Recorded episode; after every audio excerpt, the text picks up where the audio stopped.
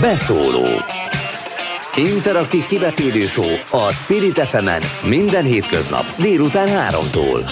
Várjuk hívásaikat a 0630 116 38 44-es nem emelt díjas telefonszámon. A mikrofonnál Hont András.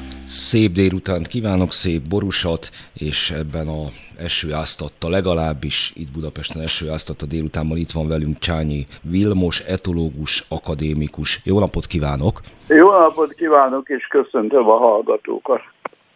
Hogy van? Ez meg hogy ezzel a me- megdöbbentő kérdéssel kezdjem? Meg vagyok, köszönöm szépen. Nagyszerű. Két hasonlóan konkrét kérdést fel fogok kezdeni.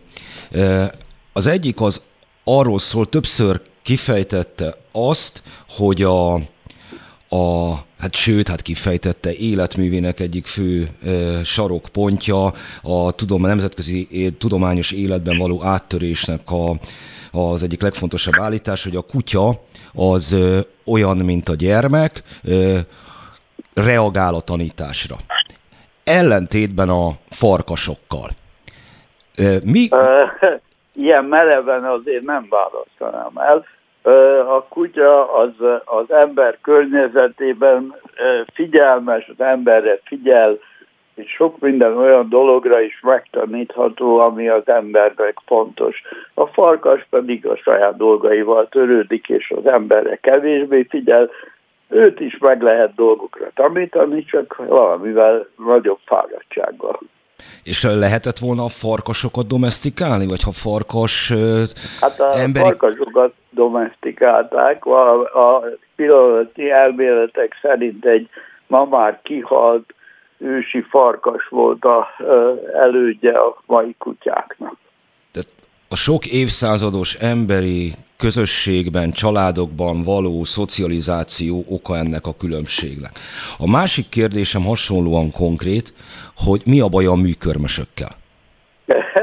az égvilágon semmi.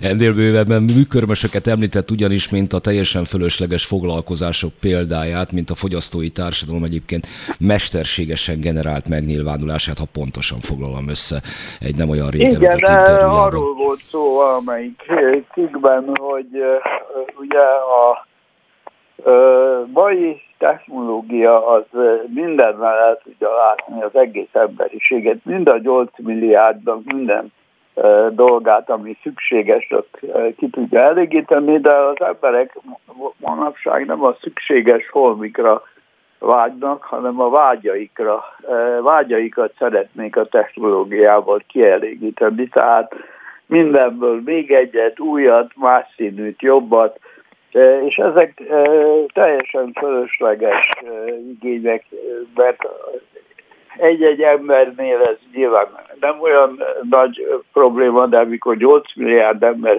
szeretne annyi minden fölösleges dolgot, akkor ez a bolygót nagyon megtereli. És én azt mondtam, hogy ennek az egyik oka az, hogy a, az ember az elosztást az ősidőkben nagyon jól tudta szabályozni, mert egy kis közösség 150-200 ember osztotta el a javakat, amiket megszereztek, és mindenki ismert mindenkit, tehát az elosztást az egyszerűen meg lehetett oldani. A 8 milliárd ember esetében az elosztásnak ez a formája, hogy ismerjük egymást, tudjuk, hogy ki mennyivel járult hozzá a javak megszerzéséhez, ez nem működik. Ugye a piac és a pénz lépett az elosztás helyébe, mint a funkciót ellátó dolgok, és ez azt jelenti, hogy egy csomó olyan foglalkozást kellett létrehozni, hogy, hogy azon a címen részesülhessen valaki a javakból, például, hogy működös és szép színes körmöket tud varázsolni a hölgyek kezére, a helyet, hogy ők maguk tennék ezt. E, ezért pénzt kap, e, ebből él, e, ez tulajdonképpen az elosztásnak egy olyan fajta formája, hogy mindenkinek legyen valamilyen munkája, és a munkájáért mindenki kap valamennyi pénzt. Azt, hogy ez a munka értelmese vagy fölösleges, azzal a piac nem foglalkozik. Ugyanilyen, hogy ne csak a műkörbösöket szígyük, a bürokrácia. Ugye az ember megfigyelheti évről évre, hogy mennyivel több dolgot kell kitölteni, aláírni, beküldeni, és ezek nagy része szintén fölösleges, csak hát a bürokráciának megvan a maga szerkezete, attól lesz valaki jobb bürokratikus vezető, ha több beosztottja van, több beosztottnak tud az erőforrásokból adni, fizetést adni, és ezért ugye értéktelenül nőnek is, bojlódnak a eljárások és az adminisztratív szükségletek. Jó, hát amire eljutunk a hivatalnok és műkörmös mentes társadalomig, addig még van némi idő. Az állatvilágban van-e bármiféle hasonló példa látszólag értelmetlen tevékenységre. Nem arra gondolok, hogy mondjuk csimpánzok műkörmöt készítenek, de valami olyasmi, aminek nem, nem igazán tudjuk a, a hasznát azonnal mérni. Hát az evolúció kutatói azok pont azzal foglalkoznak, és már vagy 200 éve hogy különböző viselkedési formákat, különböző anatómiai formákat, színeket, tollazatokat mögött megkeressék a, az értelmet, megkeressék a funkciót.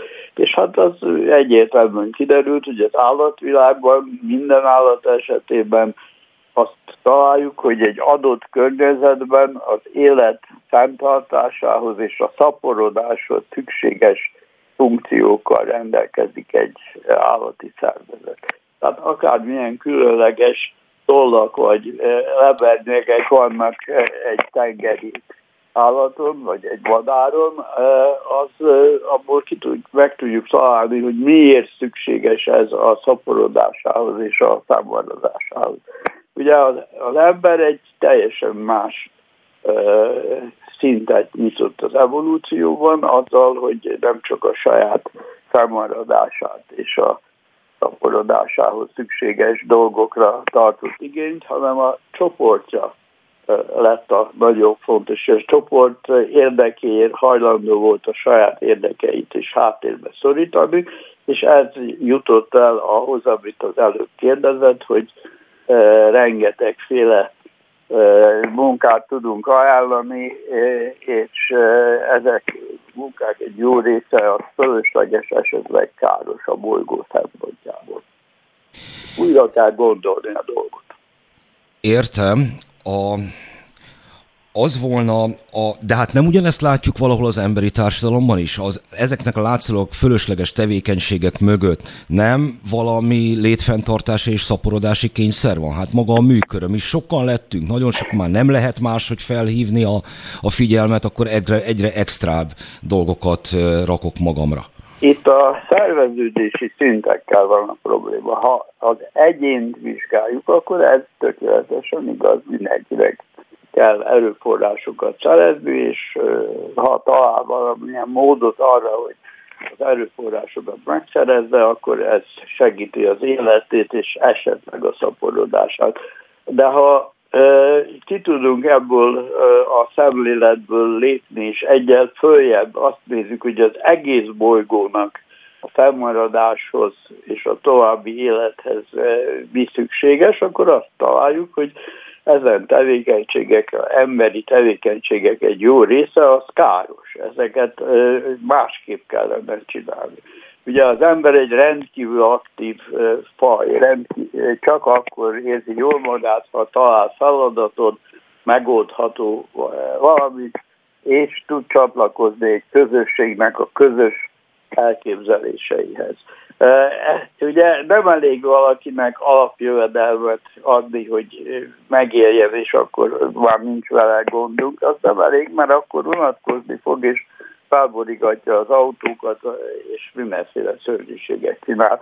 A megoldás az, hogy olyan feladatokat adjunk az embereknek, amelyekben meglátják az élet értelmét, és ez a feladat nem károsítja a bolygót. Tehát aki szépen énekel, táncol, jó sakkozik, mindenféle olyat csinál, ami nem különösebben fogyaszt energiát, anyagot, az nagyon hasznosan tölti az életét, mert jól érzi magát, másokat is érdekel, és nem terheli a bolygót. Ebbe az irányba kellene menni. Tehát a, a hirdetéseket be kéne szüntetni, mert mindenki megtalálja azt, amire tényleg szüksége van. De amikor azt látja, hogy ezt vegyen, mert ez új, jobb, szebb, több, mint az előző, fölöslegesen beszéljük rá valami olyasmire, ami a bolygónak át.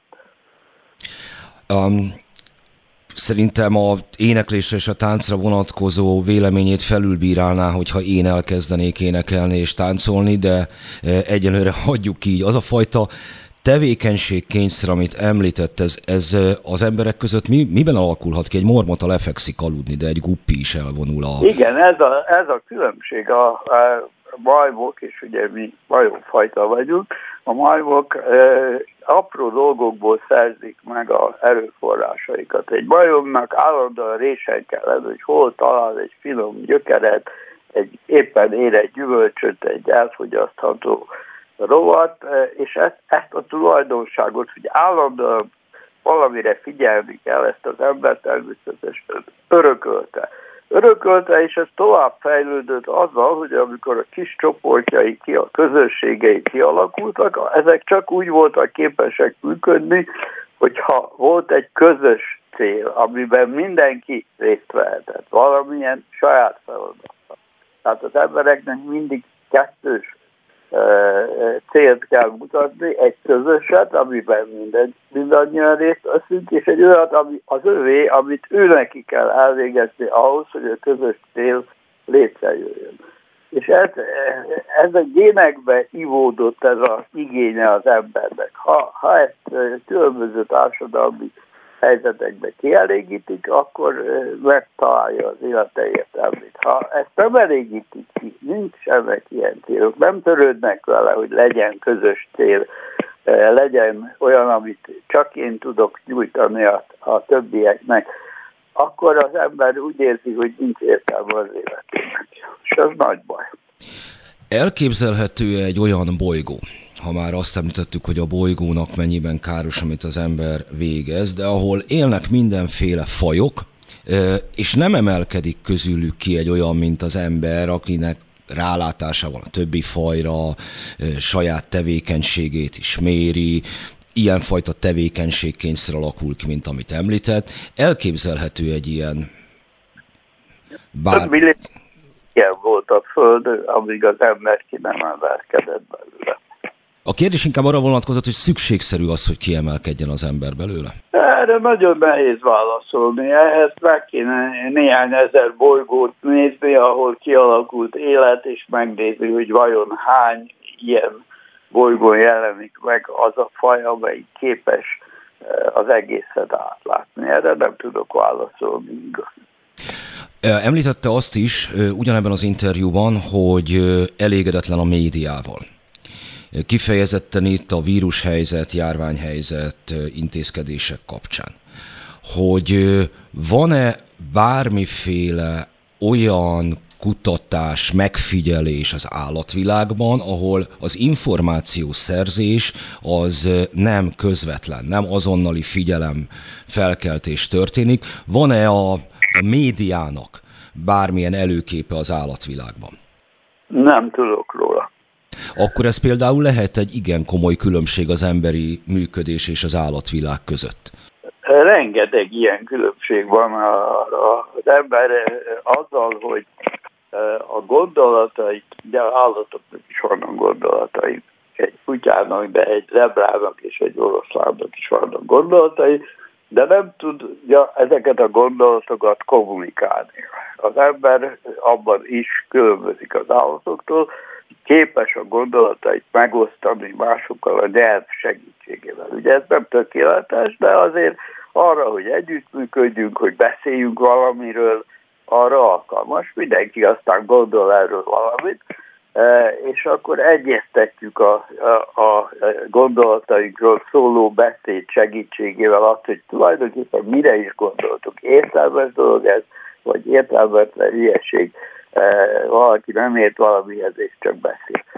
Ugye ez egy kis csoportban, amiben az ember millió évekig élt, ennek semmi hátránya nincsen, mert van 30-40 felnőtt, egy csomó gyerek, találnak valamit, megnézik, megbeszélik, aki tudják, hogy nagyjából, hogy ki szokott okosagat mondani, ki az, aki nem ért hozzá, és mindig valami hülyeséget mond. Tehát értékelni tudjuk a közösség tagjainak a véleményét, de mindenki elmondhatja a véleményét, és kialakul egy közös vélemény, hiedelemnek hívom, ami nem, amit szeretünk tudásnak gondolni. De hát ez egy vélemény, ami a sokféle 20-30-50 eh, nézetből alakult ki. Most a modern időkben, amikor 8 milliárd embernek van 5 milliárd mobiltelefonja, rengetegnek kompjútere, eh, a televíziók mindenhova eljutnak. Ez azt jelenti, hogy létrejött egy olyan rendszer, ahol a 8 milliárd ember felnőtt, meg már gyerek tagjai is, ha valami eszükbe jut, bármiről véleményük van, azt bedobhatják a közös eh, rendszerbe, a kommunikatív eh, közösségbe véleményt mondhatnak. Akkor is, ha értenek hozzá, akkor is, ha nem. Miután sok millió ilyen vélemény keletkezik. Némelyik felerősödik, mert sokan úgy gondolják, hogy egyetértenek vele. Igen, kell hordani maszkot, mert úgy gondolom, hogy az jó. A másik azt mondja, hogy hülyeség az egész, mert ez csak egy enyhe influenza, nem kell maszkot hordani. A vírus nincs is. E, e, tehát mindenki mond valamit.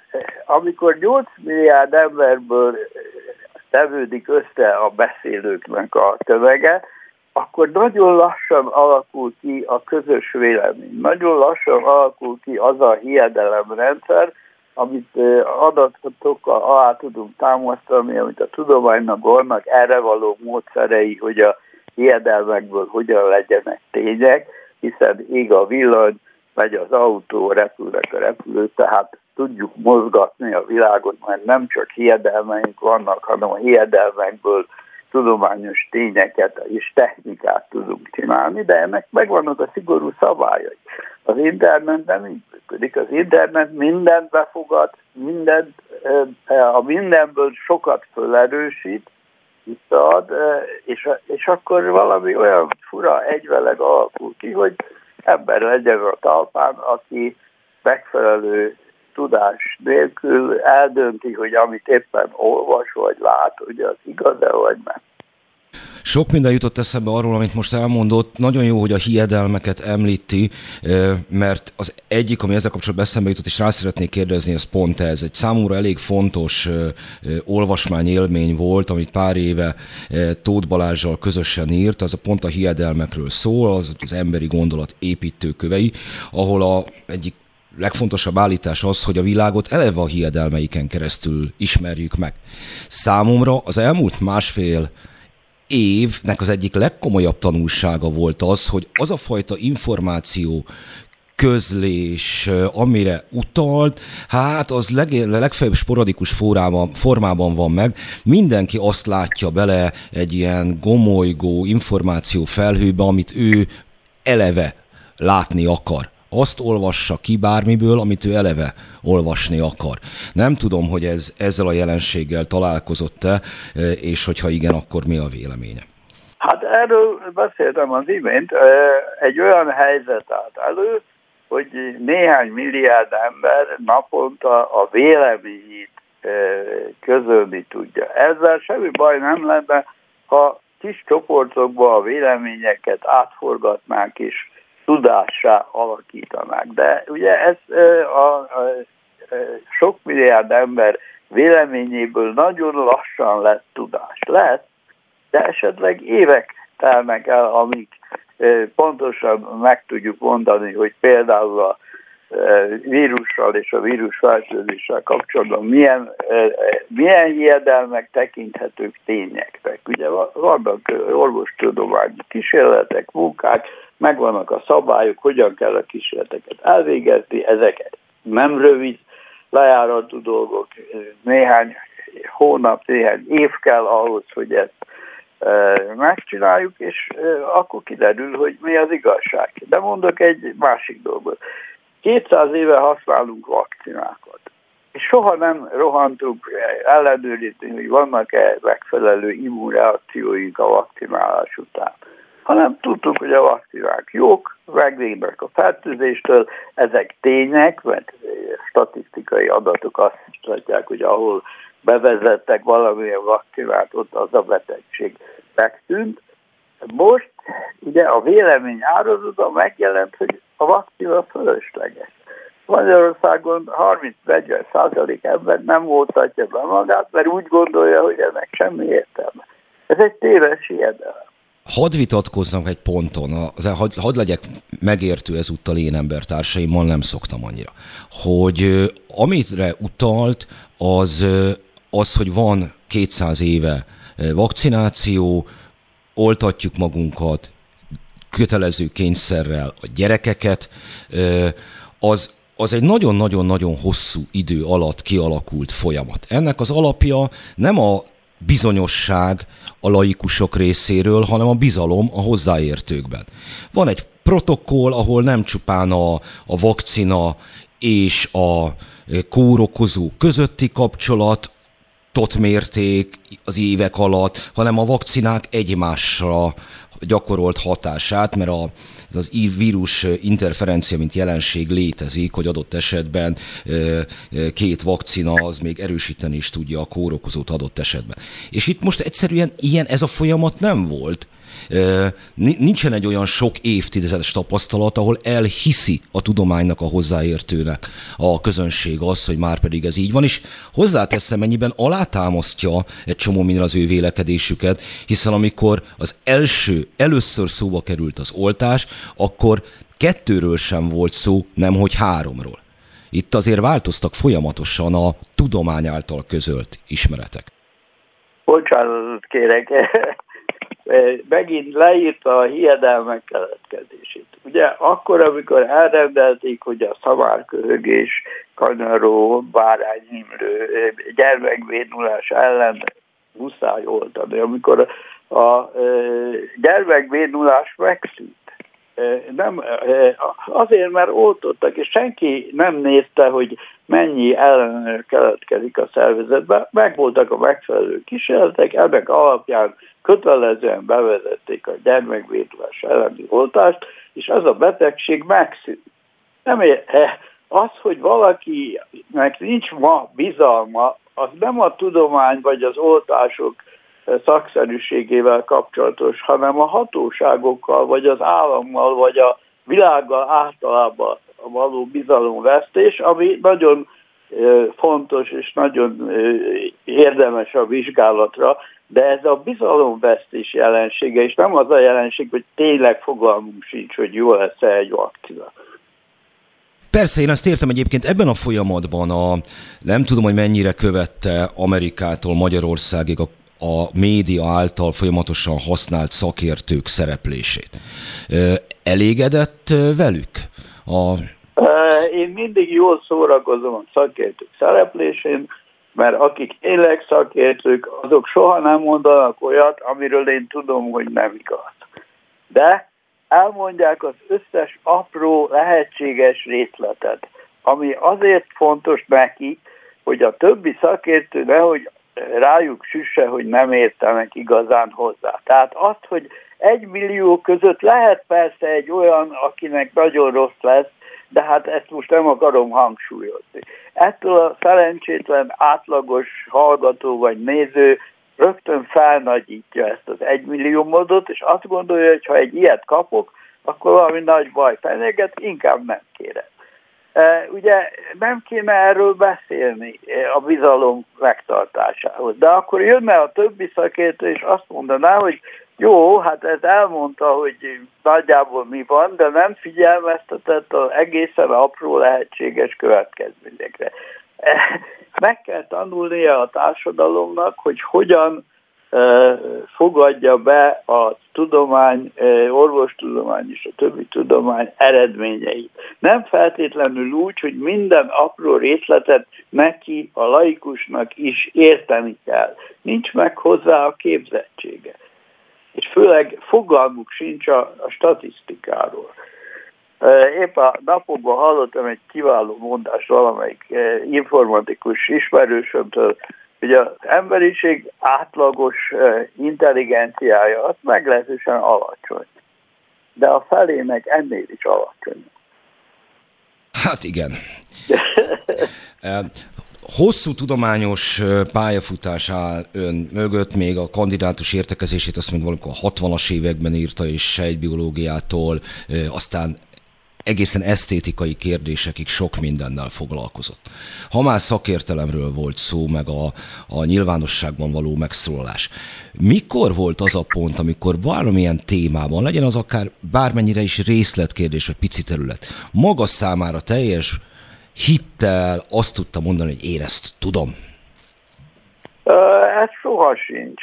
Mikor én elkezdtem tudományt népszerűsíteni, akkor ugye a szovjet rendszerben a DMS és az öröklési anyag szó az tiltva volt, és én olyan problémákkal foglalkoztam, mint a fehérje szintézis, RMS, DMS terepel fehérje szintézisben.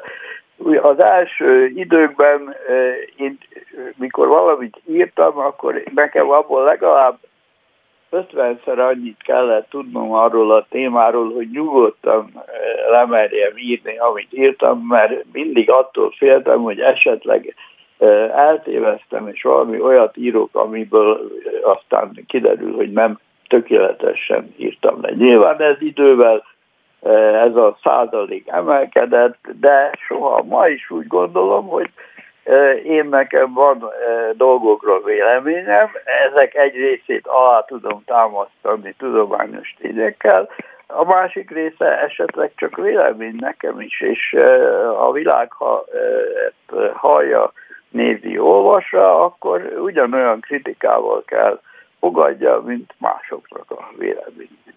Akkor itt tartsunk pár perc szünetet, nem sokára jövünk vissza, és folytatjuk innen a beszélgetésünket. Jó. Köszönöm Jó. szépen, Csányi Vilmosnak pár perc múlva jövünk. Beszóló Interaktív kibeszélő show a Spirit fm minden hétköznap délután 3-tól. Várjuk hívásaikat a 0630 116 38 44-es nem emelt díjas telefonszámon. A mikrofonnál Hont András. Valóban már itt is vagyunk, Csányi Vilmossal, ha minden igaz. Jó napot kívánok! Igen, jó napot kívánok!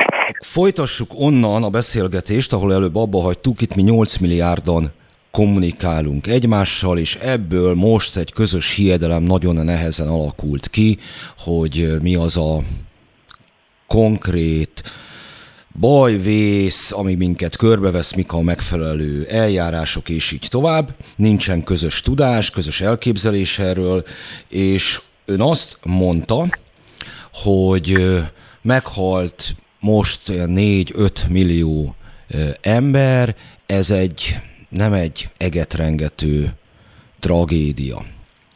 Amit ha én mondtam volna ki, akkor valószínűleg leszedik a fejemet, próbáltam hasonlót. Ezt így pontosan idézem? Ezt úgy lehet pontosan idézni, hogy én valami olyat mondtam, hogy hetente meghal két millió ember a bolygón, mert a természetes halálozás ebben a akasztások is benne vannak, ennyivel jár. Most ehhez ugye egy év alatt meghalt négy, azt hiszem három vagy négy millióval több, akik Covid-ba haltak meg. Nem teljesen világos, hogy azok mennyit élhettek volna még, mert ugye magas vérnyomás, cukorbetegség, rák, stb. bajuk is volt, és a Covid miatt hamarabb haltak meg. Tehát ugye egy-két hónapot lehet, vagy hármat esetleg csak eh, levonni ebből. Tehát ez egy nagyon bonyolult dolog, hogy eh, az a 3-4 millió haláleset, ha pontosan tudjuk, hogy milyen más betegsége is volt, hogy az mennyivel rövidítette az emberek életét, de minden esetre ez a heti két millióhoz képest, ami a természetes, a normális, ez nem olyan sok. Nem heti három-négy halt meg, az lenne az igazán borzasztó. Ugye a 8 milliárdba még az sem tűnik túl nagynak, de akkor már nagyon, akkor megduplázódna a, a, a napi halálozás, és az valóban nagyon fontos és kínos dolog lenne. Tehát így kell valahogy értelmezni. már is az adatoknál vagyunk, amit korábban említett, meg a statisztikánál, hogy mennyire értenek, illetve nem értenek hozzá. Amikor én ilyen kérdéseket feszegetek, akkor én rendre azt a morális gyomrozást kapom meg, hogy az élet nem statisztikai kérdés, holott egyébként csomó esetben de. Mert ember életévek vethetők össze ember életévekkel, minden oldalon ezekkel e, játszunk. Mert mi a tapasztalata egyébként, hogy a közvéleményben, de akár a tudományos világban itt az adatkezelés, az erről való diskurzus az úgy rendjén van, vagy, vagy nincsen? menjünk vissza az elejére. Ugye a természetes emberi közegbe, tehát vegyünk egy régi, arhaikus közösséget, mennyire fontos a statisztika. Ugye ezen az úton, ha mét, akkor 10% a valószínűsége, hogy egy hiéna csapat meg fog támadni. Ha a másik úton mész, ott nulla százalék, melyiken mész, és akkor lehet gondolkodni, hogy 10 százalék az nem olyan sok, minden tizedik esetben kapnak el a hiénák, de azért biztosabb a másikon menni. Mert ha egyszer megyek akkor, amikor éppen jönnek a hiénák, akkor végem. Tehát az ember értékelésében, hogy neki melyik a fontosabb, melyik a lehetséges, ott nem a, a statisztika az nagyon alacsony. Ha egyszer ott veszély van, nem megyek arra. A másikon lehetséges egy olyan út, ahol semmi veszély nincs, akkor biztos, hogy azt választom, függetlenül a statisztikától. E, modern időkben, amikor tanítanak valamit az átlagról, meg a szórásról, meg mediáról, meg ilyesmikről, e, ez az ember természetes gondolkodásában nem tökéletesen illeszkedik. Tehát az, amikor azt mondják, hogy a közlekedési baleset valószínűsége az egy század százalék, azt senki nem fogja tudni megmondani, hogy az e, miben különbözik attól, ahol 200 százalék a valószínűség. Tehát ebben nem vagyunk jók, de a statisztika nem is arra való, hogy a mindennapi életbe működjünk vele, hanem ez egy tudományos fogalom, amit azok, akik olyan eseményekkel foglalkoznak, amelyek értékeléséhez statisztikai adatokat kell használni, ennek megvannak a szabályai, annak idején, amikor a etológiai tanszékkel rájöttünk, hogy nekünk is kell valamennyi statisztikát tanulni, akkor egy ilyen 8 centi vastag statisztikai alapkönyvet hozott az a oktató, akit én megkértem, hogy a tanszéket a statisztika elemeire tanítja meg, nem az alapjaira, az elemeire. Alapjai azok nagyon bonyolultak. Kezdem érteni, hogy miért nincsen esélye ilyen vitákban, amint az emberi természetnek a, a, az alapjairól mondott, de például a múlt év végén fordult az elő, hogy egy egészségügyi menedzser, akinek egy elven a ismeretei közé kéne tartozni a, a statisztika, azt mondta, hogy nyilván, hogy hagyjuk már a, a, a számolgatást, meghalt egy ceglédnyi ember. Ez mégiscsak azért statisztikai kérdés, hiszen amit ön mondott, hogy hetente meghal két millió, ehhez képest érdekes ez a közel négy és fél millió, akit Covid regisztráltként haltak meg. Ez, ez mégiscsak akkor ezzel a fajta alapvetően érzelmekre ható felszólásra szemben statisztikai adatot helyezett szembe. Egy metaforát. Ugye a, a statisztikai adatot nem tudjuk elképzelni, de a ceglédet el tudjuk képzelni, kedves város, ha egy ceglédnyi ember meghal, az borzasztó, de akkor nem a statisztikára gondolunk, hanem arra gondolunk, hogy ez egy nagyon kedves, helyes város, és ott mindenki meghalt, és ez szörnyű, ez borzalmas, és tényleg az. Ugye emóciókkal helyettesítik a, a, a, a számok értékelését. Ez mindig előfordul, amikor valami nagyot akarnak mondani, ugye amikor a milliárdokról van szó, amit elköltünk, vagy ellopnak, vagy megtalálnak itt vagy ott, amott, ugye a, a milliárdok nem sokat jelentenek. Az, aki eh, havi 200 ezer forintból él, az nehezen tudja megérteni, hogy milyen lenne az élete, ha két milliárdból élne. Mert e, fogalma sincs, hogy akkor a sok jachta, repülővel, tengergyi szolgával és kastélyokkal, hogyan kellene neki bánni. Érzékes sincs ehhez. Akkor le kell neki fordítani ezt a két milliárdot, és akkor mondanak valami ilyet, hogy ceglényi ember, vagy nem tudom én, olyan gazdagság, mint ami egy Szoldok nevű városnak van, és akkor az ember azt már valahogy tudja hasonlítgatni. De itt mindig fordításról van szó, rossz fordításokról. Értem. Mármint a rossz fordításokat. Ide nagyon sokszor ezek között a, mögött a fordítások mögött azért manipuláció is megfigyelhető, meg politikai Persze. érdek, meg egyéb üzleti érdek adott esetben. Igen, maximális. És ezekről sem márt adott esetben beszélni. A, halálozásokról, a, erről sok elkevés, ez a négy és fél millió, vagy hogyha szűkebben veszük, akkor még alacsonyabb, és azt mondta, hogy például ez, ez, ez hogy mennyi elvett évet jelent, ezt nem tudjuk, hiszen ki milyen betegséggel küzdött, mennyi idős volt. De annak is van egy ma még nem becsülhető elvett életével, mondjuk egy gyerek, aki nem járt iskolába egy évig. Számomra valahogy az volt rettenetes ebben az időszakban, hogy azzal kellett szembesülni, hogy amit a, az elmúlt évtizedekben mondtak, hogy mi, mi lesz az új megközelítés, a holisztikus világkép, hogy mindent egybevetve, abból semmire nem igaz semmi. Tehát, hogy pont ez a holisztikus szemlélet, hogy megpróbáljuk a teljeset nézni, abból, abból semmit nem tapasztaltam, hanem csak és kizárólag egyetlen egy szempontra leszűkített nézés és beszédmód. Ez hát, mert nagyon nehéz, ugye amikor a gyerekről beszélünk, akinek kiesett egy év az életéből, akkor egy sikeres vállalkozóról gondolkodunk, aki gyerekkorában egy évig nem tudott információhoz jutni, és ezért 40 éves korában egy üzletet nem jól kötött meg. Ugye, mert így van értelme a dolognak. Na most biztos, hogy ebből a gyerekből sikeres vállalkozó lett, mert lehet, hogy egy alkoholista lett, és direkt segít neki, hogy egy évig nem járt iskolába. Úgyhogy ebből nagyon könnyű tréfát űzni. Tehát ezek a hasonlatok, hogy most kit milyen potenciális kár ért, azokat nagyon nehéz valamilyen valós dologra váltani. Tehát az, hogy, hogy az ember, biztos, hogy két szinten kellene gondolkodni. Személyes szinten, személyes szinten, akkor a konkrét ember ismeretében ismerem a családját, az eddigi életét, és most e, történik vele valami, akkor meg tudom mondani, hogy ez jó vagy rossz.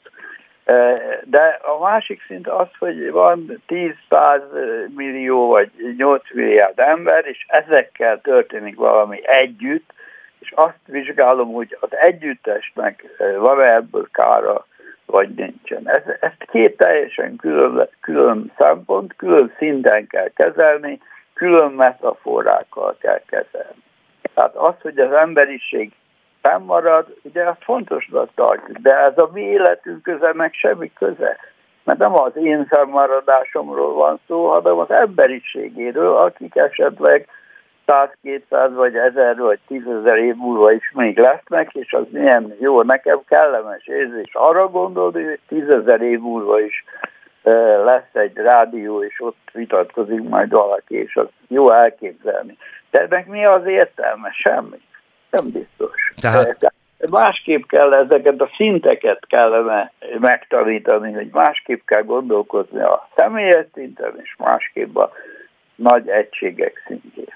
Hát és a kettő ellentétben kerülhet egymással, tehát a pillanat... Háborúban mindig. Az, tehát a félelmeink, az, meg az aktuális érdekeink mozgatnak. Érdekelne az ezen a ponton, hogy az etológus meg tudja erősíteni azt a nagyon híres bíbói gondolatot, amelyik ugye arról szól, hogy az ember az egyetlen olyan faj, amelyik tud félni valami olyasmitől, ami csak a fejében van. Hipotetikus dolgoktól tud félni, és ennek elhárítása érdekében már lépéseket tud tenni. Er, er, ehhez a Bíbó István által megfogalmazott és nagyon híressé váló gondolathoz mit tud az etológus hozzáfűzni? Azt tudja mondani, hogy e, ennek az egyik része abszolút biztos így van. Tehát az ember az, a képzeletével fantasztikus dolgokat tud kreálni. Jót, rosszat, gonoszat, borzalmasat, kellemeset, nagyon jót, Mennyországot, pokolt, mindent. Azt, hogy ez állat mit tud, azt nem tudjuk. Azt tudjuk, hogy a kutyák félnek a mennydörgéstől, meg félnek a tűzijátéktól. És ha az ember jól ismeri a kutyákat, akkor arra gondolhat, most nem tényeket mondok, az én hiedelmeimet mondok, hogy a kutyák valami nagy állatra gondolnak, aki iszonyúan dörmög ott a távolba, és attól félnek. Tehát elképzelnek valami szörnyű lényt, ami fenyeget, a dörgés is, a, néha még tüzel is az borzasztó, tehát ezen gondolkodnak. De hogy pontosan mit és hogy, az még távol van tőlük, hogy megértsük. Mi kell hozzá egy-kétszáz év, hogy a tudomány oda eljusson, hogy erre a kérdésre választ tudjon adni, de alapjaiban a Bibónak tökéletesen igaza volt. Az ember képes félelmet generálni, alkotni, színezni, jobbá, rosszabbá tenni. És az is baj, ha félni kell valamitől, és nem fél elég. Tehát eh, le kell építeni a nagyipart, eh, ezt most már úgy nagyjából tudjuk, eh, de ehhez nem elég félni ettől. ettől olyan társadalmi hatások kellenek, amelyek azt tudják mondani, hogy emberek következő 20 évben be, leállítjuk a szén elégetését és az olaj égetést, mert az káros a bolygóra de ezt nem elég elképzelni és, és javasolni, és hinni benne, hogy ez jó lesz. Kellenek azok a erőszakos cselekmények, amelyek megakadályozzák, hogy tíz év múlva ez folytatódik. A következő órában... Tovább látjuk ennek.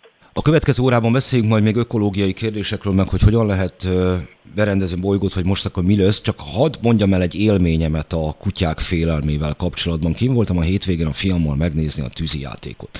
És noha ugye minden híradás arról szól, hogy a kutyák félnek a tűzijátéktól, előttünk egy fiatal pár állt, egy kutyával, aki tölbe kellett aztán venni és ott szerencsétlenkedtek, egy rabag idő után el is mentek, a kutya egész testében remegett, de egész testében, és olyan pánik volt az arcán, hogy ezt elmondani nem lehet. Mondom, minden híradás arról szól, hogy nem viszünk tűzijáték közelébe kutyát. Megfordult a fiatal pár, ezt most csak azért mondom, hogy ki mitől fél, meg mi a fontos, meg mire figyel, és mind a kettő maszk volt. Nagyon-nagyon szép jelenet volt ö, ott ö, előttem. Egyébként ö, ezek a ez most csak eszembe jutott erről a képről, ezek a mennyiben a mi belelátásunk egy állatnak a viselkedésébe, vagy mennyiben az ő felvett ö, ö, már hozzánk kidomulását, kifejezetten emberi ö, vonásokat figyeltem meg a kutyán ott ebben a helyzetben. A kutya, ugye a, le kell szögezem az elején, hogy az emberi agy ugye több mint egy kilogramm, a kutya agya 50 gram körül van. Tehát amikor én azt mondom, hogy bizonyos ember tulajdonságokkal rendelkezik, az ember tulajdonságokat szerzett, az nem azt jelenti, hogy majd leülünk, filozofálunk sörözés közben, vagy valami hasonlót csinálunk. Tehát nem ember a kutya, nem ezt akarom mondani, csak fölvett olyan tulajdonságokat, amelyek egy emberi, szociális közösségben, egy családban a beilleszkedését egy élőlénynek segít. Ugye majmok is nagyon szociálisak, de egy majom fékezhetetlen abban, hogy a különböző tárgyakat és a környezetének a részeit szétszedje, felkutassa, mert ez, ez a élő helyén, a vadonba ez egy alapfeltétel ahhoz, hogy élelemhez jusson, mindent meg kell nézni, hogy nem ehető-e. Na most, ha az ember beviszi a lakásába, akkor 10 perc alatt rommá kutatja egy majom, és nem lehet megfegyelmezni, nem lehet arra megtanítani, hogy ezt megcsinálja.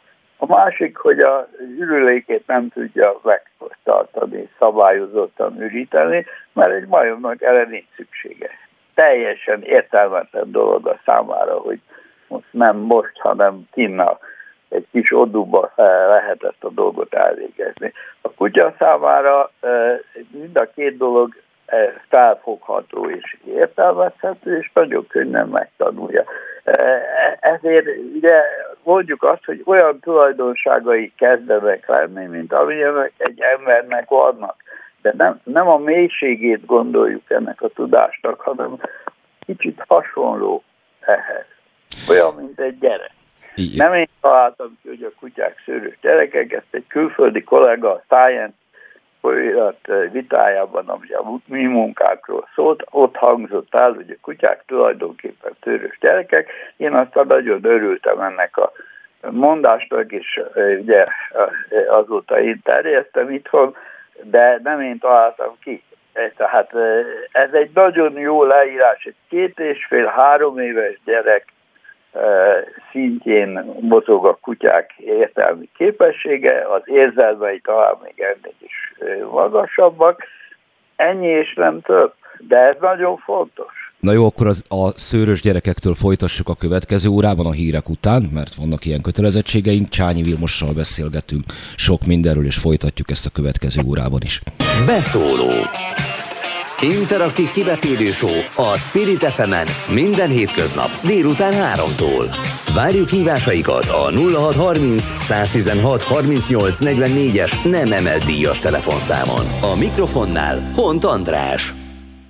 És igen, újra itt vagyunk, Csányi Vilmos etológussal. Jó napot kívánok! Jó napot kívánok, igen!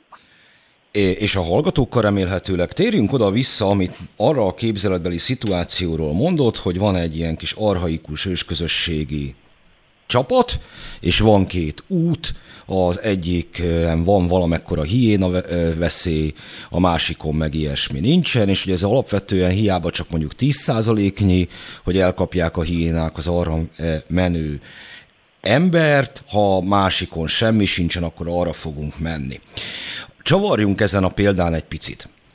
Mi van abban az esetben viszont, hogyha a hiéna veszélyes út az sokkal rövidebb, mint a másik, és mondjuk a gyerekét el kell vinni a, a út végén található helyre, a szülőnek, de minél gyorsabban, mert ott lakik az a kuruzs ló, aki tudja, hogy mit kell adni az éppen fulladó kisgyereknek. Akkor statisztikailag mérlegel ez a közösség, a szülő, az ebben élő szülők, vagy valami elementárisabb dolog lép fel, és veszélyre fittyet hányva fognak a rövidebb úton elindulni. Hát ez egy pszichológus kéne, hogy pontosan latolgassa a lehetőségeket. Én azt gondolom, hogy amikor ilyen emóciókat ébresztő helyzet van, akkor az ember hajlamos az emocionálisan pontosabb dolgot csinálni, és nem törődni a veszélyekkel.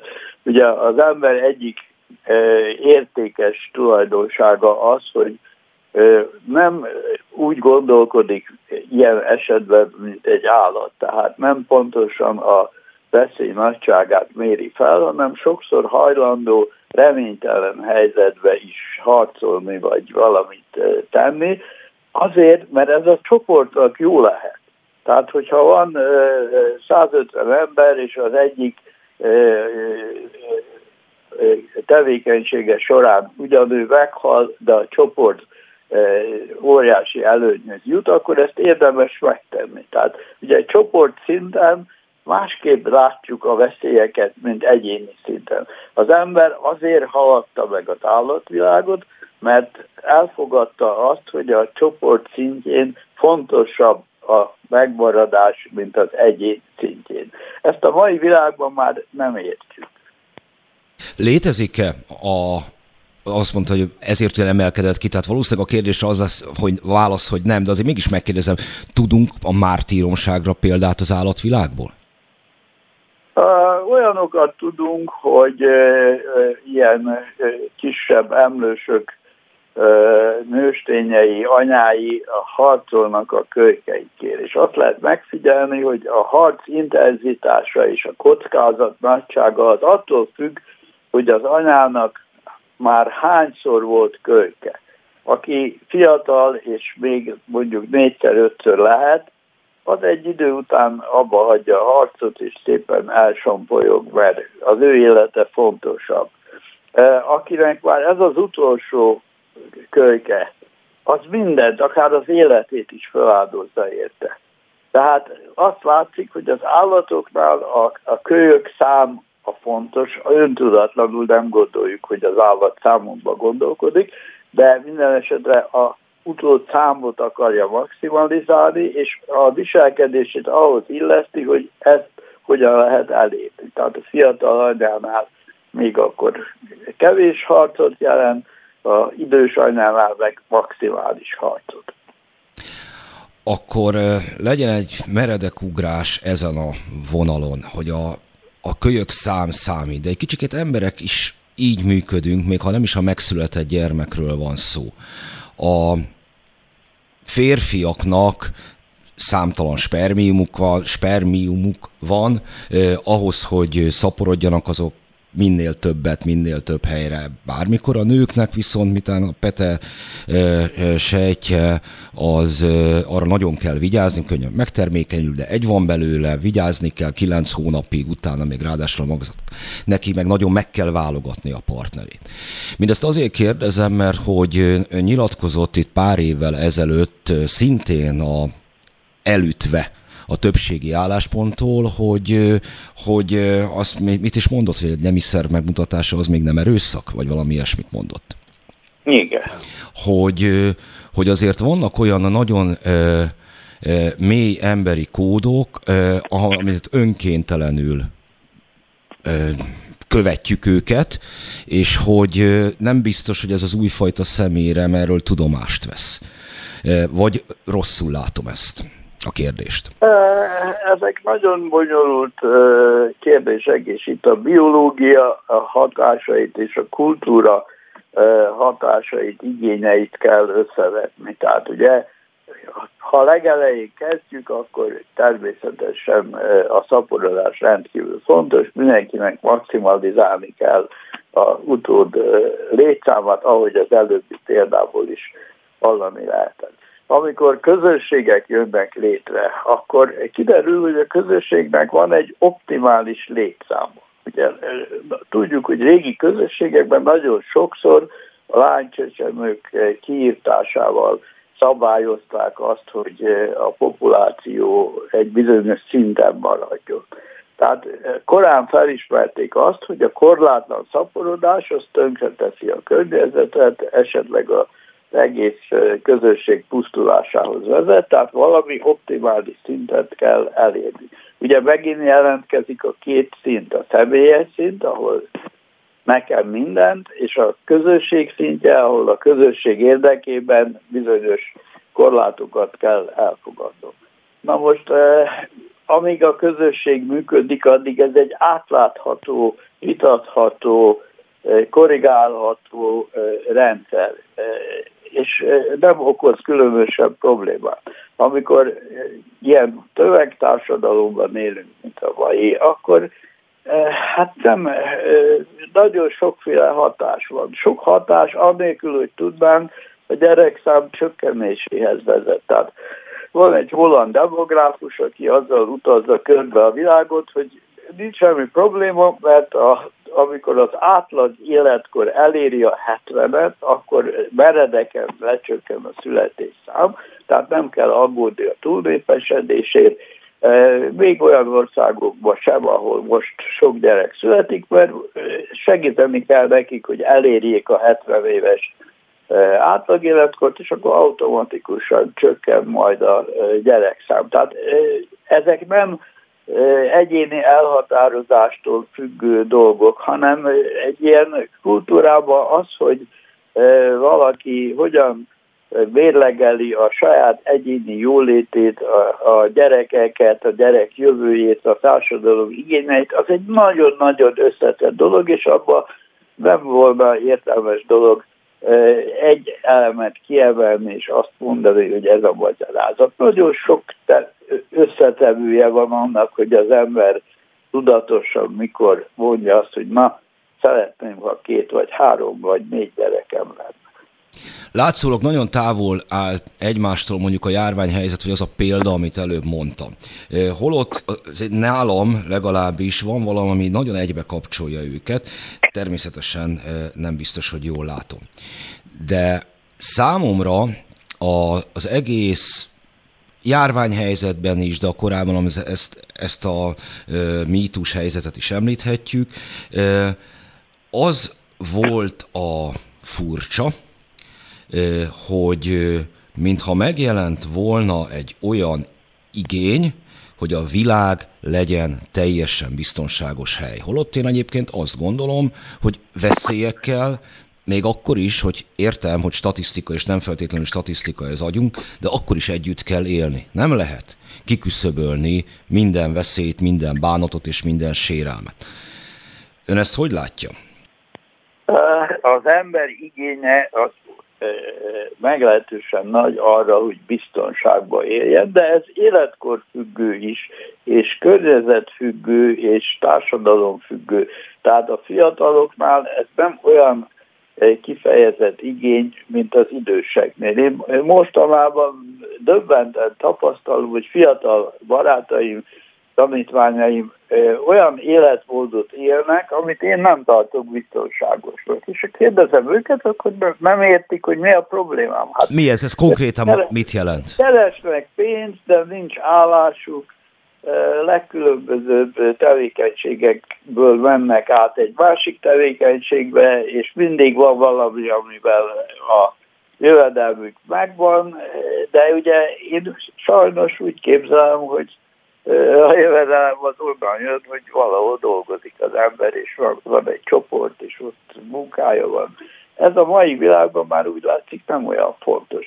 De hát ez megint kultúra kérdése, tehát változik a világ. Lehetővé vált az, hogy ilyen módon is lehet élni, és ezt egy idős ember nehezebben veszi észre, mint egy fiatal. Tehát ezek nagyon életkor, életmód, kultúra függő dolgok, hogy a biztonságotnak milyen mértékére van igényünk. Azt, azt hozzá kell tenni, hogy evolúciósan ez is egy ember tulajdonság, egy az állatokétól különböző ember tulajdonság, hogy nem csak a saját biztonságunkat tartjuk fontosnak, hanem a közösség által létrehozott biztonság is nagyon fontos. Ugye az, aki feltalálja a kereket mondjuk, az lehet, hogy egy kis szemüveges szerencsétlen valaki, aki ha nincs közösség, már rég elvitte volna egy oroszlán, de a közösség megvédte, etette, és még azt sem kívánták, hogy ő legyen a vadászatban az élen, valamiért megtartották, és láb talált valamit, feltalált valami olyat, ami mindenkinek fontos. Hát a biztonság az nem csak azt jelenti, hogy akkor nem visznek el a vadállatok, hanem azt is jelenti, hogy nyugodtan gondolkodhatok, nyugodt, nem kell állandóan figyelnem, hogy honnan jönnek a veszélyek, mert vannak őrök.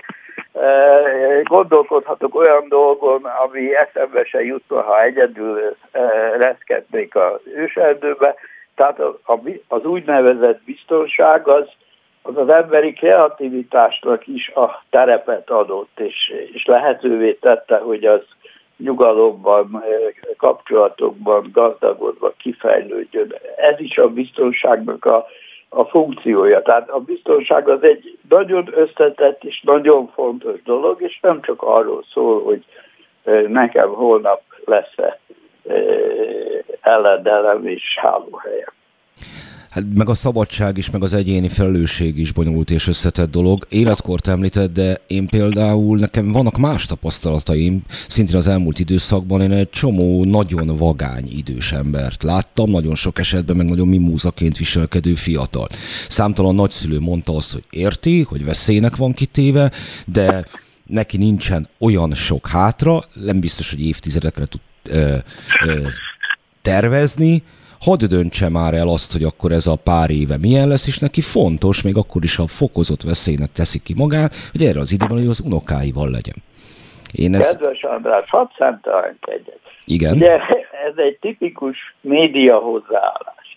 Nekem is vannak ismerőseim, én is mondtam ilyen példákat, ugye ez, ez nem tudomány, ez nem szociológia, nem volt százezer ember és százezer öreg, és nem kérdeztük meg, hogy melyik mit gondolt. Tehát nincs tud adatokkal alátámasztva, hogy az öregek döntő többsége az így vagy úgy gondolkodik. Az nyilvánvaló, hogy lesznek ilyenek is, lesznek olyanok is. A kérdésünk, felvetett kérdés szempontjából az az érdekes, hogy hanyad része az öregeknek gondolja azt, hogy ő egy vidám és mindent kockáztató valaki. Én azt gondolom, hogy nagyon kevesen. Maga azt gondolja, hogy nagyon sokan. Két eltérő vélemény, adatok kellene. Ez is igaz. De akkor hogy szemtelenkedjen vissza, nem, nem fogok. Csak ennél a, té- ennél a témánál maradva. Azt mondta, tehát a járvány súlyosságát illetően a véleményünk nagyjából azonos. Én, én az első perctől közül, hogy körülbelül mekkora a veszélyeztetetté kör, ezt, ezt nagyjából mi foglalkoztam vele pár hetet, amikor érkezett, hogy, hogy úgy be tudtam lőni, hogy ez, ez körülbelül mit jelenthet, és azóta sem érnek meglepetések. Ön azt mondja, hogy igen, hetent meghalnak két millió, ehhez képest most ez a négy millió körüli szám van, ez nem rettenetes, viszont ön azt mondja, a 4 millió az egy évre vonatkozik. Hát már nem egy évre, most már másfélre. Sőt, lassan kettő. Másfélre, igen. Tehát az, akkor az 300 vagy 52-szer, vagy 75-ször 2 millió, tehát 100 100 millióhoz kell hasonlítani. Persze, hallja. Sőt, hogyha mondjuk a spanyol náthát vesszük alapul, ami szintén változik, mert hát a, a történelem az egy olyan dolog, 18 hogy... millió volt, ha jól emlékszem. Hát az akkori népesség 2-5 százalékkal érintett, ez a világszerte Igen. 210 millió embert jelentett volna most alhangot. Igen. hogy, hogy ön azt mondja, hogy ennek ellenére mégis jó, hogy így történt, mert az emberiség valamit kipróbált, amit hogyha tényleg jön az ebola, akkor csinálnia kell. Én ezt értem. Más oldalról viszont én azt látom, hogy a, az a kollektív hiedelem az nem fog tudni most kialakulni, nem fogunk tapasztalatokat levonni ebből, mert annyira érzelem vezérelt a megközelítés. A második viszont én egy hamis illúziót látok elterjedve. Én nem hiszek abban, hogy az ember az kontrollálni tud minden tevékenységet, akár, akár adott esetben egy járványt a maga egészében, mindenre kiterjedően. És egy ilyen mindenható képe bontakozik ki a modern embernek, vagy a posztmodern embernek. Hogy ő, ő, ő már pedig kontrollálni tud minden egyes tevékenységet a Földön. Én ebben nem hiszek.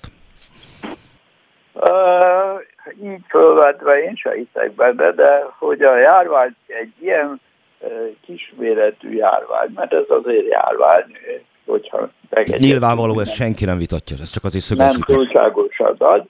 Erre egy egész bolygó reagál. Hát ugye az én számomra az fontos, hogy mindenhol bevezették a maszkot, függetlenül attól, hogy hordták-e vagy nem, mindenki, mindenhol e, szerettek volna a vakcinát adni, mindenhol volt karantén. Azért a történelem során gondolja bele, hogy ezer évvel ezelőtt egyik állam azt mondja, hogy itt tüsszögnek az emberek, és mindenki hordjon maszkot, hát körülrögték volna őket. Hát eh, teljesen értelmetlen lett volna. Itt ma pedig a kommunikációval, internet, televízió, eh, mindenki reagált erre a dologra. Eh, van, aki nagyon erősen, ugye angolok szinte minden részre nagyon pozitívan és erősen reagáltak. Ázsiai országokban nem volt olyan nagy reakció, nem is volt olyan nagy a járvány ugye e, túl lehet élni úgy is, hogy átszalad és e, viszi, viszi azt a néhány embert, akit visz, és a többi meg megvan. Tehát mégis az történt, hogy hivatalosan reagáltak rá. És ez egy nagyon fontos dolog, mert hogyha komoly baj lesz, ennél komolyabb baj lesz, akkor is várhatja az ember, hogy arra reagál. Én itt, azt gondolom. Igen, itt valószínűleg egyébként kijön a, a a alapállásbéli különbség. Természettudósok a, sok esetben a, a társadalom és államelmélet képviselőit nem tartják feltétlenül saját szakmabélieknek, de számomra mégiscsak a jogászi alapállás az az, hogy annak kell bizonyítani, hogy veszély van, aki ezt mondja, aki ezért cserébe korlátozást kér vagy követel. És itt jogászi szempontból azért mindenképpen megfordult a bizonyítás az elmúlt időszakban. Az én alapállásomból ez furcsa és veszélyes. A problém, én úgy látom a problémát, hogy valaki mondja, hogy van, tegyük fel, hogy olyan mondja, aki ért hozzá. Ez nem elég. A, a társadalom egy nagy részének el kell hinnie, hogy veszély van. Függetlenül attól, hogy ért hozzá, vagy nem ért hozzá. És ha elhiszi, akkor jönnek azok az intézkedések, amelyek esetleg megállítják, vagy feloldják a veszélyt. Gondoljon az atombombára. Ledobtak két atombombát szörnyű következményekkel, ugye 186 Hiroshima-ba, 200 valahány ezer Nagasaki-ba. És azóta egyet se.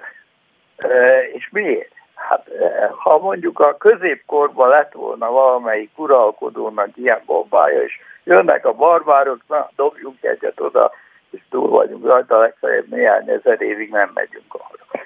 E, de modern időkben ezt nem lehetett megtenni.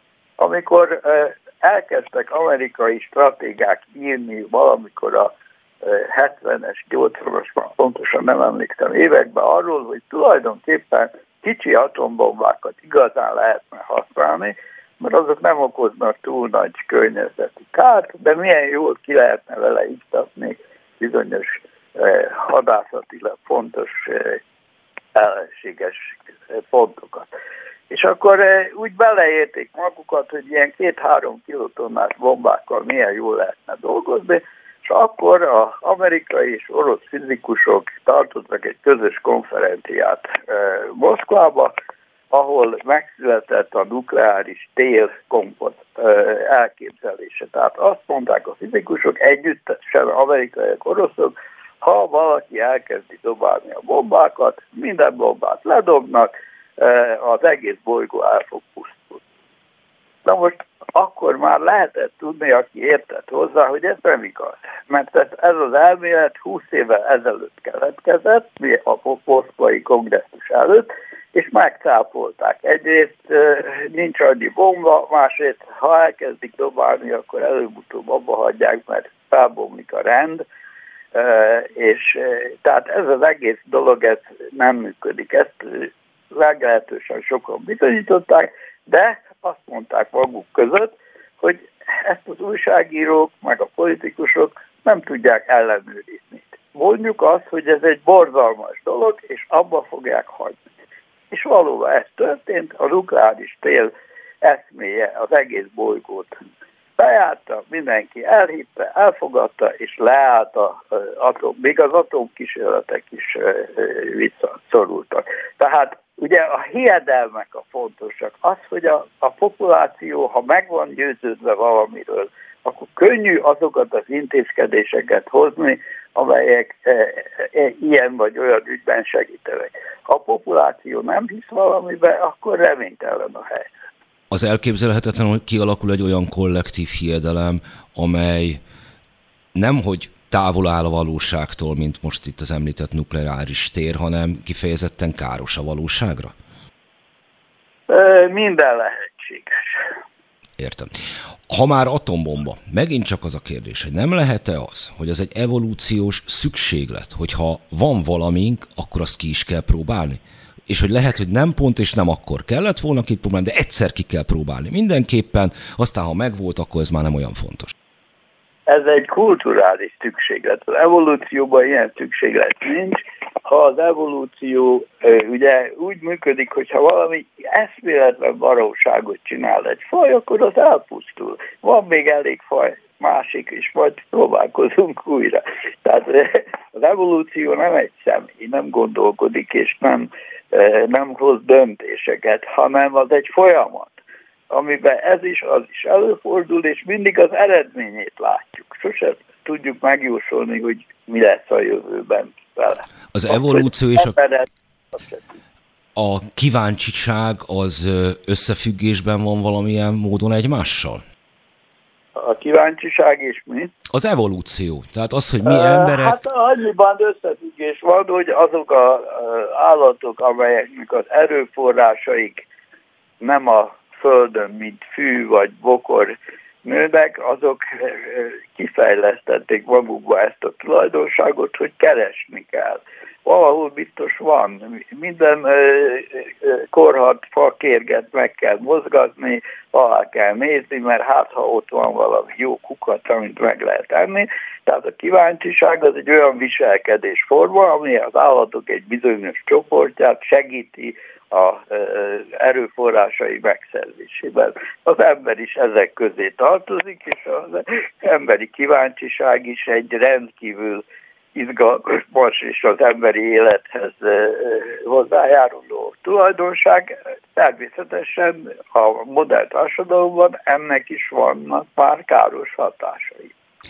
A, mert csak hogy az atombomba és a karantén viszonyát, meg a kíváncsiságot, hogy van valamink, azt ki kell próbálni, hogy nekem az azért többször megfordult a fejemben, hogy azért lehetett ilyen lezárás, vagy azért volt többek közt lezárás, mert most lehetett.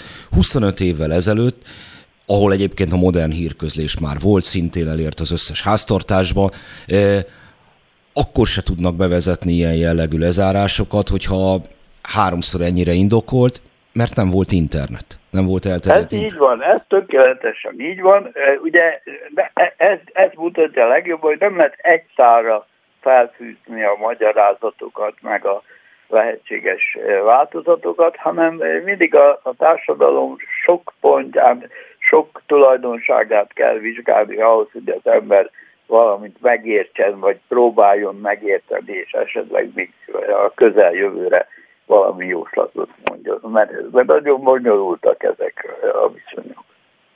Akkor annyira azért nem reménytelen még lehet pozitív is ennek a kisülés az én szempontomból is, hogy, hogy jó, egyszer kipróbáltuk, de legközelebb már tényleg akkor fogjuk kipróbálni, hogyha valóban minden elemében indokolt két-három perc szünet múlva. Nekem, nekem olyan dolog, ugye megint a közösség, ha minden ember állandóan kipróbálna mindent, az végzetes lenne. De ha a közösségben van egy-két ember, aki hülyeségeket próbál ki, a többiek megtudják, hogy ez mennyire veszélyes, vagy mennyire jó a találmányok egy része így keletkezik, hogy őrült emberek olyan dolgot próbálnak ki, amit normális nem. Amikor a Robert Koch megtalálta a tüdőbaktérium baktériumot, és ezt bemutatta egy előadáson, akkor a kollégák nem hitték el, és az egyik odarohant, és azt a kémcsövet, amiben a tuberkulózis baktérium telepei voltak, azt fölhajtotta és megitta, hogy ezzel bizonyítsa, hogy nem, nem okoz tüdőbajt. És tényleg nem lett beteg. Hát ugye nyilván jó gyomosabb termelése volt, de ugye, tehát ilyen extrém dolgokat hajlandó a közösség egy-egy tagja megcsinálni, ez előnyös, mert nem mindenki csinálja, ha mindenki csinálna, nagy baj lenne, de ha egy-egy csinálja, abból a közösség megtudja, hogy az jó volt, vagy nem volt jó. Akkor beszéljünk egy kicsikét a tudományról. Beszéljünk. Hogy az ön állítása az a modern tudományjal kapcsolatban, hogy ez egyre inkább technológia. Hogy Igen. ez instrumentalizálódott valami, egyre több benne a rutin, az algoritmus, az eljárás, a protokoll, és így tovább. És hogy, hogy ez mennyiben az a technikai hozzáérés, hozzáértés, amit a görögök úgy neveztek, hogy ez a techné, ami az igazi tudománytól különbözik, vagy ez még mennyiben tényleges tudományos tevékenység. Tehát most ki is az igazi tudós, ezt próbálom feszegetni. Hát ezt nagyon nehéz megmondani. Pontosabban ugye ott kell kezdeni, hogy tisztázzuk, hogy ugye Magyarországon a, a humántudományokat és a természettudományokat nem szeretik külön választani. Legalábbis a humántudósok úgy gondolják, hogy az ő tudományuk éppen olyan, mint a természettudomány. Nyugaton arról beszélnek, hogy van tudomány, és van bölcsészet, humanities, mindenféle más. És ott nem sértődnek ettől meg a társadalomtudósok. De a különbség az, hogy a természettudományok rendelkeznek olyan eszközökkel, technikákkal, amelyekkel a hiedelmekről bizonyítani lehet, hogy azok tartalmaznak-e olyan részeket, amelyek tények. Tények alatt azt értjük, hogy megismételhetőek, valamilyen eredményt hoznak, tehát mondok egy egyszerű példát, veszek egy részdrótot, és egy mágnes pofáj között gyorsan forgatom, ugye akkor a két végét, ha összeérintem a részdrótnak, akkor ciklázik. E, a hiedelem az, hogy kis elektronok ugranak ki belőle, és azért ciklázik. Az is egy jó, értékes hiedelem lenne, hogy kis ördögök ugranak ki belőle, és azért ciklázik. E, ez teljesen mindegy. A lényeg az, hogy akinek részdrótja és mágnese van, az ezt meg tudja ismételni. Ugye egy társadalomtudományi jelenséget leírhatunk, de nem biztos, hogy ez az érvényes ezer évvel ezelőtt, vagy tíz évvel utánunk egy következő időben. Tehát más jellegű egy ilyen bölcsészeti elmélkedés, és más a természettudomány, ami valamilyen gyakorlati dolgot hoz létre. Ez nem azt jelenti, hogy a természettudomány hiedelmei igazak. Nincs igazságkritérium, itt nincsen. Az egy más rendszerbe tartozik. Itt olyan kritérium van, hogy megismételhető, vagy nem. Kísérletileg a jelenség látható többször, a kísérlet többször megismételhető. Ha így van, akkor lehet valamilyen gyakorlati célra használni. Tehát minden tudomány ott végződik, hogy ég a villany, robban a bomba, megy az autó, működik a gyógyszer. De, de csak a gyakorlati érték dönti el, hogy igaz, idézőjelben igaz volt-e, hogy tényleg a hiedelem az egy tényt tartalmazott. Ha ez a gyakorlat nem lenne, akkor a tudomány is csak hiedelmek halmazva lenne. Hova rakjuk ebben a felállásban mondjuk a nyelvészetet, ami azért tényleg szintén csak a teljesen szétszedhető elemekkel foglalkozik, és van gyakorlati haszna, vagy legalábbis lehet.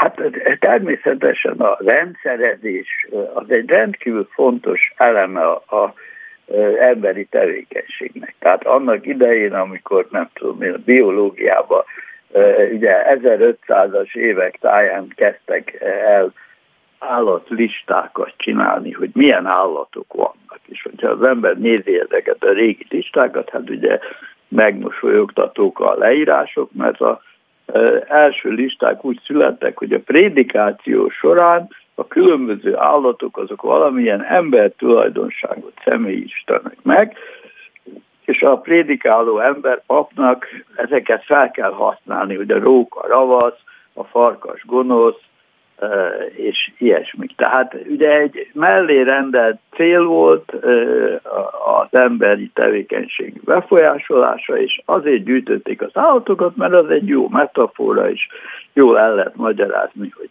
milyen a gonoszság. Aztán később néhány száz év múlva megszületett az az igény, hogy na hát ha, ha lehet ilyen listákat csinálni, akkor legyenek ezek a listák pontosak és jók, és olyan minden állatot írjunk le. Ugye az, hogy mindet leírni, az, az már egy óriási dolog. És akkor aztán jött Linné, aki nem tudom én azt mondta, hogy lehet, lehet egy rendszert találni a leíráshoz, amelyik elmagyarázza, hogy az állatok és növények hogyan függenek, hogyan tartoznak egymáshoz. Aztán ma már tudjuk, hogy ez, ez egy nagyon jó rendszer, mert tényleg elrendezte állatokat, növényeket, de az igazi rendszer az, amikor a DNS alapon molekuláris biológiai tudjuk a leszármazási kapcsolatokat előhalászni, és ez nem mindig fedi le a linnérendszert, de ettől még lehet használni ezt is, azt is. Most két rendszerünk van, és tudjuk, hogy az egyik biztos jó, a másik meg hát az a tradicionális, és azt is sok mindenre lehet használni. De hát mondjuk Kant, aki nem természettudós, noha mondjuk az első munkáival az égbolttal kapcsolatban a, ilyen, ilyen kérdésekkel foglalkozott, mint természettudományosokkal, pusztán bölcselőként mondja azt, hogy ami szerintem a természettudományok szempontjából is fontos, sőt, a kérdés, hogy rendként a világban csak azt ismerhetjük fel, ami a priori már a mi tudatunkban benne van. Ez egy ilyen sarokköve az emberi gondolkodásnak, és valószínűleg a természettudósok számára ö, ö, sem közömbös, hogy ezzel tisztában legyenek. Magyarán valami most mire akarok kilukadni, hogy azok a fajta disztópiák, ahol tudósok elhiszik azt, hogy ők gyakorlatilag új világot tudnak teremteni, már minden titkát ismerik a létnek, az elképzelhető-e? Nem, és azok nem tudósok, akik ilyeneket képzelnek.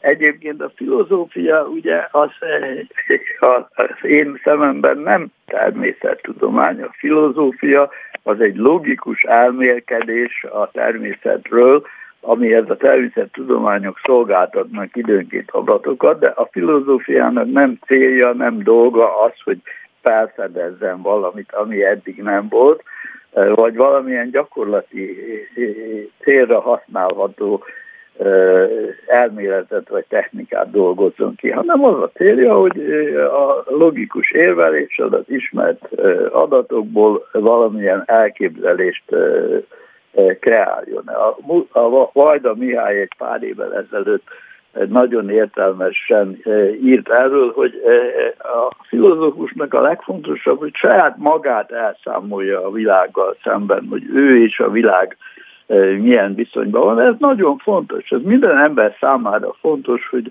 amikor rájön, hogy ő van, akkor ehhez a különböző személyek, tárgyak, a, a világ dolgai, azok hogyan viszonylanak. Ez nagyon fontos, hogy erre, ehhez adjunk fogódkodót, és hogy ebben lehessen gondolkodni. És nagyon sokféle filozófia van, és nem lehet őket megcáfolni. Ugye volt egyszer egy nagy vitám Heller Ágnessel, mert ő írt egy cikket, aminek az volt a lényege, hogy a tudósok az agresszióról mindenfélét beszélnek össze-vissza. Ha ez így van, akkor ő is elmondhatja a véleményét. Elmondta, és az a vélemény, hát hogy is mondjam, nem tükrözi a modern etológia eredményeit. Az volt a problémája, és ezt fantasztikus, hogy egyébként rendkívül szellemes eh, filozófus ezt nem vette észre, hogy ő a természettudomány eredményeit nem a legutolsók függvényeiben vizsgálta, hanem ha valaki valamit mondott 50-100 évvel ezelőtt, azt olyan, ugyanolyan értékűnek tartotta, mint aki tegnap mondta. Na most ez a filozófiában lehetséges. Arisztotelész ma is olyan fontos ember, mint eh, ezer évvel ezelőtt. De a természettudományokban, aki ezelőtt 200 évvel mondott, azt nagyon megnézzük, hogy igaz-e még ma is, vagy hülyeség. Csak a legutolsó eredmény az érdekes, minden, amit megcáfoltak, az érdektelen, és nem hozzuk fel a vitában évként, hogy valaki azt gondolta, hogy az emberben nincs is agresszió ezelőtt 200 évvel. Hát aki ezt gondolta, az hülye volt. Passz. Mert tudjuk, és el tudjuk mondani, hogy miért nem így van. Tehát a természettudomány ez egy időben zajló dolog, és csak az utolsó lapja az az igaz, pillanatnyilag. Száz év múlva már megint változik. Igen, ezzel kapcsolatban nekem is van tapasztalatom. Heller Ágnes szenvedélyes vitatkozó volt, és általában olyan emberekkel szeretett elsősorban vitatkozni, akik már nem éltek. Ennek következtében a jelen vitáiban kicsikét fel, felületes tudott lenni, hát mert sajnos mi élők nem tudunk annyira bélyek lenni, mert mint a már meghalt alkotók. De váltsunk egy kicsikét nagyon gyakorlatiba, hogy itt van ez a helyzet, és itt van 8 milliárd ember, és itt van ez a bolygó. Az a véleménye, hogy ezzel a fogyasztási metódussal ez egy nehezen fenntartható állapot. Maga szerint mit fog hozni ez a mostani járvány szituáció? Elhozza például azt a helyzetet, hogy, hogy kevesebbet fogunk utazni? Ezt sokan kérdezik tőlem, és mindenkinek azt tudom mondani, hogy fogalmam sincsen. Minden variációk vannak. Tehát el lehet képzelni, hogy néhány évig visszafogódnak dolgok, aztán megint, ha nem történik valami újabb olyan esemény, ami megerősíti azt, hogy ezt mérsékelni kellene, akkor visszatér a, a régebbi állapot. De az is lehet, hogy most jött el egy fordulópont, és bizonyos dolgokban tényleg meg lehet állni. De hát ugye, ha az ember most elkezdi sorolni, hogy mi mindenem kellene megállni, tehát ugye meg kéne állni a e, indokolatlan repülésben, ami nem azt jelenti, hogy nem kéne egyáltalán repülni, hanem hogy nyaralni, meg szórakozni, azt nagyon drágán lehessen csak. E, nem szabad engedni, hogy a repülőjáratok olcsók legyenek, mert akkor mindenki akar repülni, és csak azért, hogy ő is ott legyen és kattogtathassa a fényképezőgépét. Egyszerűbb, ha otthon megnézi televízión ugyanazt a tájat sokkal részletesebben és kulturáltabban, mint, mint ha turistaként oda megy. Ezt, meg le, ezt mérsékelni kellene. Akkor mérsékelni kellene a fogyasztást. Ugye a divat az egy őrült mánia, 16%-a a energiafogyasztásnak és a széndiokszid termelésnek az a, a, a ruhaipar számlájára írható. Ha azt el lehetne érni, hogy a régi az jobb, mint az új. Az én gyerekkoromban még az, hogy ez a cipő az apámé volt, és én is hordhatom, az egy nagy dolog volt. De nem azért, mert hülye voltam, hanem mert a társadalom azt sugalta, hogy meg kell becsülni, ami régi. Itt van a bicskám, amit Kossuth Lajostól kaptam, ugye a nagyapám kicserélte a pengéjét, az apám kicserélte a markolatát, de ezt Kossuth Lajostól kaptuk, és eh, még ma is ezt használjuk. Tehát van egy olyan érvelés, ami a régit, a megbízhatót, tartja fontosnak. A új, ugye a, a megőrült érvelés az, hogy it's new, it's better. Ez új, ez jobb. De ez nem igaz, az új rendszerint rosszabb. Tehát a társadalomnak a, a kommunikációjába, a kultúrájába át kellene állni arra, hogy ember, amit van, az abból a régi a szép, nem az új szép, nem kell állandóan komputer, telefont, fényképezőgépet, mosógépet változtatni, ha örülj annak, ami van, és ami egyszerű. Az a szebb, ami egyszerű. Ha ezt meg lehet csinálni, akkor ugye az ipar 70%-a leáll, és szép lassan persze, és megoldódnak a problémák. És azok hova mennek, elérni, akik... akkor egy katasztrófa lesz. És akkor azok hova mennek, akik most az iparban dolgoznak? Tudom, hát hogy ez nem szép kérdés, mert ez... Köz... az elején még olyan három óra fél négy táján, hogy ugye meg kell teremteni azt a lehetőséget, hogy az emberek egyrészt kapjanak a megélhetésükhöz megfelelő jövedelmet, és legyen olyan elfoglaltságuk, ami kielégíti őket. Ez egy új dolog. A működös, amiről akkor beszéltünk, az egy megoldása volt ennek, hogy kitalálunk olyan szolgáltatást, ez a szolgáltatása az én felnőtt koromban jött be a, a szóbeszédbe. Gyerekkoromban ez a szó nem létezett.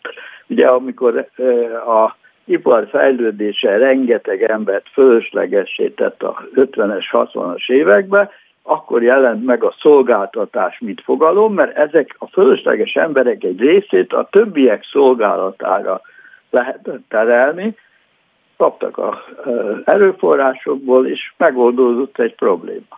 Na most megint itt vagyunk, hogy iszonyú sok ember felesleges, eh, és nem biztos, hogy a szolgáltatások eh, elegendőek lesznek ezek foglalkoztatására. De ugyanakkor az ember nézi azt, hogy a sport, a művészet, a filozófia, a, a eh, különböző csoportok belső élete, az mennyi spirituális értéket hordoz, és mennyire olcsó a globális üzemelés szempontjából. Tehát arra, arra kellene törekedni, hogy közösségek alakuljanak, vetélkedjenek, találjanak ki mindenféle új hobbit, olyat, ami nem terheli a bolygót. És ha erre fordulna a, a kommunikáció, és a, a média nem hirdetne, hanem arra sarkalna, hogy becsüld meg azt, ami már van, akkor segítene a dolgokon. Nem hiszek abban, hogy diktát, vagy diktatúrával meg lehet oldani, hogy majd lesz egy olyan diktátor, aki betiltja a nagyipart. Ez, ez reménytelen. De azt el tudom képzelni, hogy ahogy az atombombánál, hogy a társadalom megérti, hogy az új és fölösleges dolgok azok károsak, és visszafogja magát. Nem kell száz százalékig, nem kell nullára lemenni. De ha, ha csak 30-40 százalékkal sikerül a fogyasztást visszafoglalni, hogyha becsülete lesz a réginek, az nagyon sokat segít az emberisége. És mi van, ha valami technológiai újítás a megoldás? Vagy technológiai újítás is a megoldás közelébe e, e, visz? Én nem látom, hogy ez feltétlenül micsoda, de ugye arra volna hát kondicionálva. Ez a probléma, András. Amint itt az újítás, és látjuk, hogy mit tud, akkor fogjuk mondani, hogy jó. Tehát ott vannak a ugye, hidrogénnel működő hidrogénfúzióval működő reaktorok, amik minden évben egy-kettő jelenti, hogy most jelentősen előrelépett, még mindig nem jó, de, de már igazán jó lesz egy húsz év múlva. Persze, hogyha egyszer kiderül, hogy ezek tényleg működnek, és minden országban lesznek, és az egész földet összekötő elektromos hálózathoz nem kell szén, olaj, akkor itt a megoldás.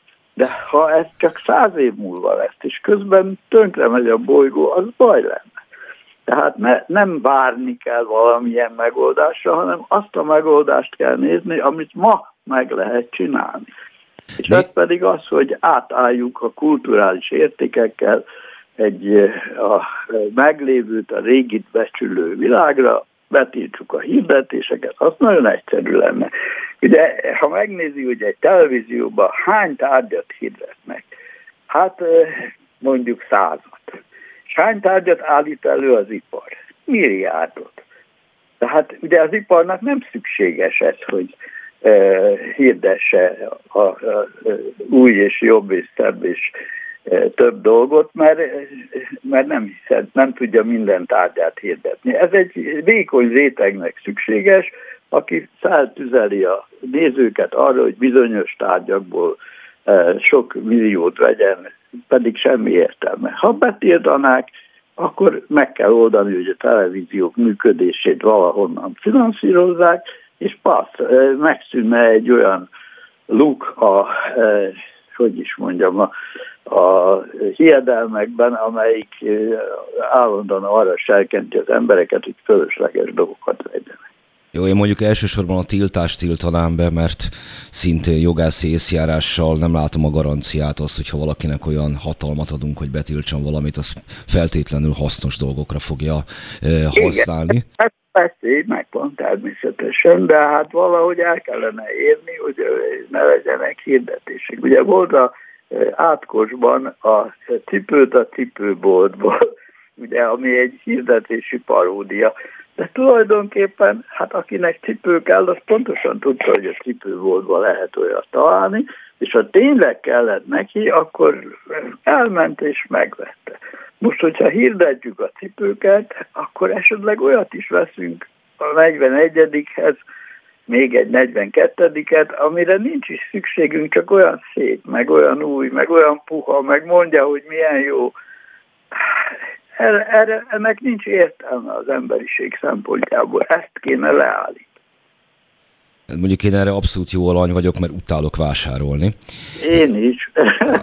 Akkor már ketten, ketten vagyunk így ezzel. Csak minden megoldott probléma az meg, meg fog nyitni további másik három új problémát. Egyetlen rövid kérdésem van még itt a, a végére. Említett technikai fejlődés, meg hogy valami lesz, meg az elmúlt furcsa másféle vagy éltünk.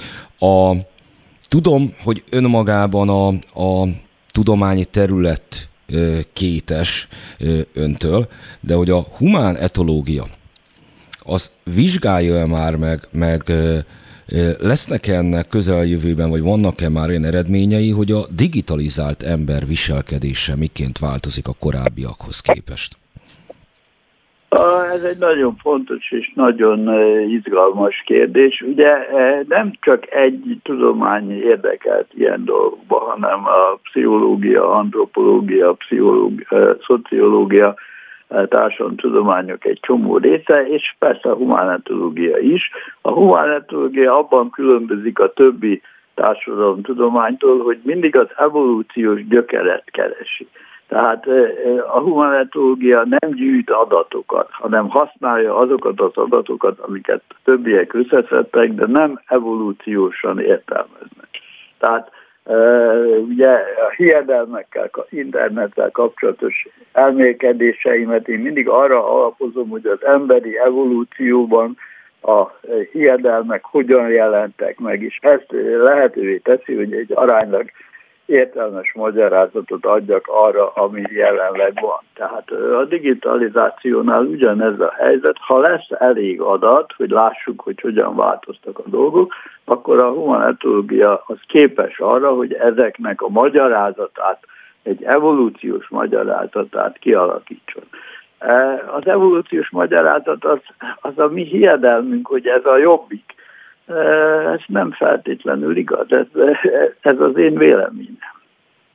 Értem, csak mert ez az egész a közösségekről jutott eszembe, hogy, hogy majd a virtuális közösségek és a valósak, meg a régi érték, hogy ezek majd hogyan viszonyulnak egymás, hogy ez milyen változásokat indít el magában a, a, az emberben, mert én most a korunknak a, a legfontos, egyik legfontosabb kérdésének ezt tartom mármint az ember és a közösség Én azt viszony. látom, hogy nem a biológiailag az ember szerencsére ugye tilalmas változtatni, és nem változik. Tehát azok a biológiai tulajdonságai, amelyek a viselkedést befolyásolják. Tehát az, hogy közösségekbe szeret gondolkodni, hogy hiedelmei vannak, hogy kell egy célja legyen, és egy részvételi lehetősége a célok megvalósításában.